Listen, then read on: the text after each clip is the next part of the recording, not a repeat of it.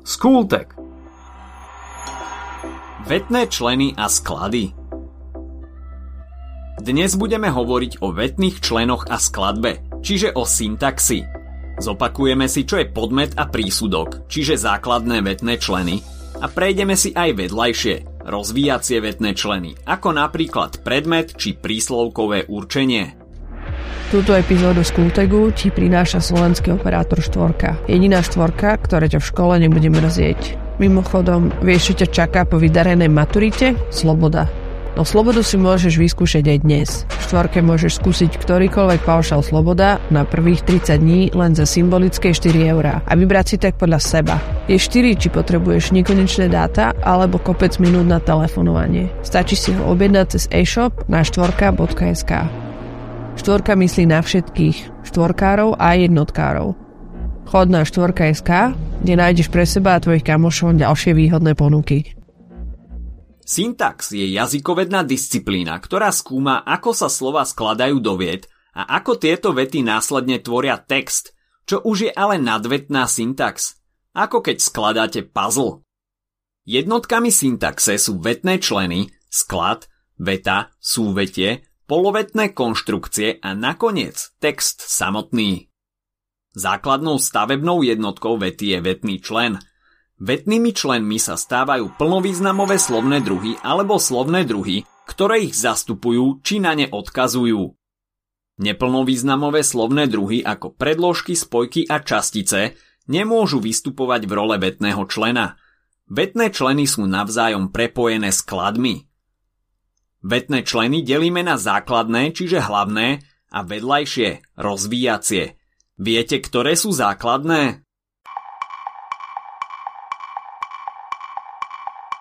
Samozrejme, je to podmet a prísudok. Vedľajšie vetné členy sú predmet, príslovkové určenie, prívlastok, doplnok a prístavok. Poďme sa pozrieť na to, ako vyzerajú hlavné vetné členy v dvojčlennej a jednočlennej vete. V prvom rade si zopakujeme, čo je jednočlenná a dvojčlenná veta. Dvojčlenná veta má podmet aj prísudok. Jednočlenná má len jeden vetný člen. Podmet a prísudok spolu tvoria prisudzovací sklad, teda gramatické jadro dvojčlennej vety. V dvojčlennej vete je prísudok najdôležitejší vetný člen a väčšinou sa vyjadruje slovesom v určitom tvare. Pýtame sa naň otázkami, čo robí, čo sa s ním deje. Môže byť slovesný, napríklad vo vete Janka píše, alebo slovesno-menný, napríklad v prípade Janka je unavená. Druhým hlavným vetným členom je podmet, ktorý je väčšinou vyjadrený v nominatíve a vo vete predstavuje činiteľa deja, nositeľa stavu alebo vlastnosti. Pýtame sa naň kto, čo. Podmet môže byť vyjadrený, čo znamená, že vo vete je osobitné slovo, ktoré zastupuje podmet. Napríklad, moja mama pracuje v nemocnici. Keď sa vo vete nenachádza slovo zastupujúce podmet, napríklad pracuje v nemocnici, ide o nevyjadrený podmet. Existujú aj jednočlenné vety, napríklad prší, hrmí, je zima. Vtedy celú vetu tvorí len jeden vetný člen, v tomto prípade prísudok, ktorý tvorí vetný základ.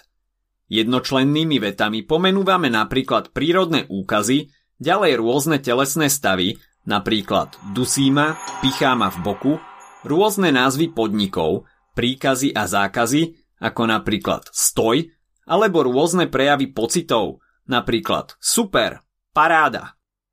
Teraz si prejdime rozvíjacie vetné členy. Do tejto skupiny patrí predmet, príslovkové určenie, prívlastok, doplnok a prístavok. Predmet vo vete rozvíja sloveso, čiže pomenúva niečo, čo je zasiahnuté dejom. Pýtame sa naň otázkou, koho, čo. Napríklad vo vete Janka píše knihu. Slovo kniha rozvíja sloveso písať. Rozlišujeme medzi dvoma druhmi predmetov. Viete, o ktoré druhy ide?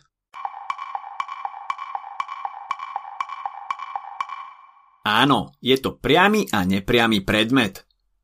Priamy predmet znamená, že sa k slovesu pripája priamo, bez použitia predložky a v akuzatíve. Napríklad, sestra maluje obraz. Na druhej strane nepriamy predmet je vyjadrený v ostatných pádoch okrem nominatívu. Keď je v akuzatíve, vyžaduje použitie predložky, napríklad rozprával deťom o svojej mladosti. Ďalej je na rade príslovkové určenie. Príslovkové určenie tiež rozvíja sloveso a vyjadruje rôzne okolnosti deja, kde sa dej odohráva, ako dlho, akým spôsobom alebo dôvod. Podľa toho hovoríme o príslovkovom určení miesta, času, spôsobu a príčiny. Poďme si ku každému uviesť príklad. Príslovkové určenie miesta je napríklad študoval v Banskej Bystrici.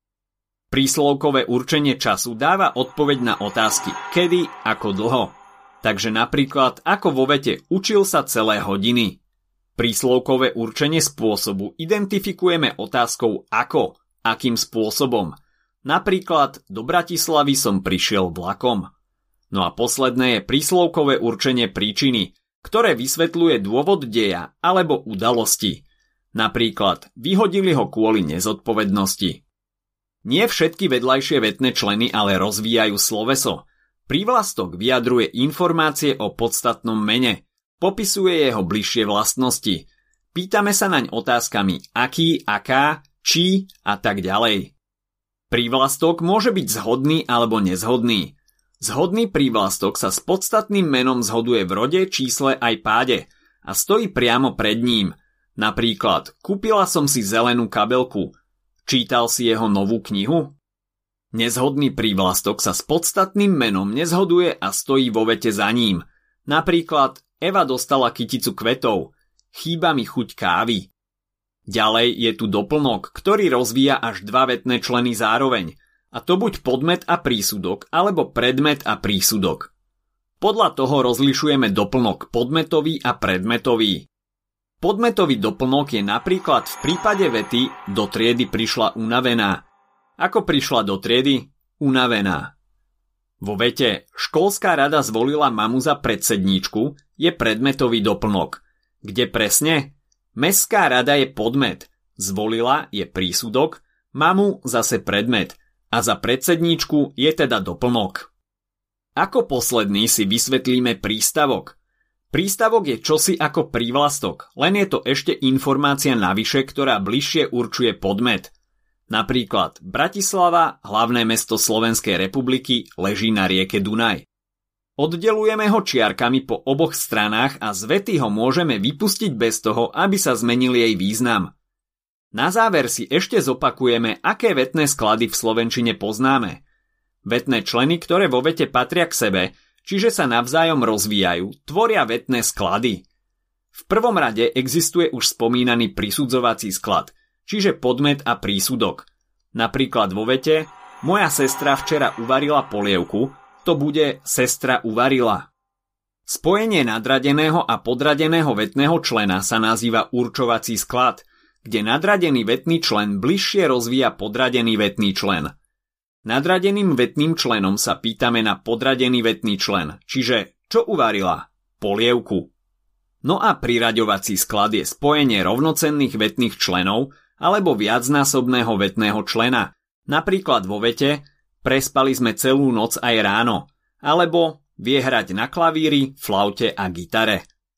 Takže nezabudnite, základné vetné členy sú podmet a prísudok, rozvíjacie sú predmet, príslovkové určenia, prívlastok, doplnok a prístavok.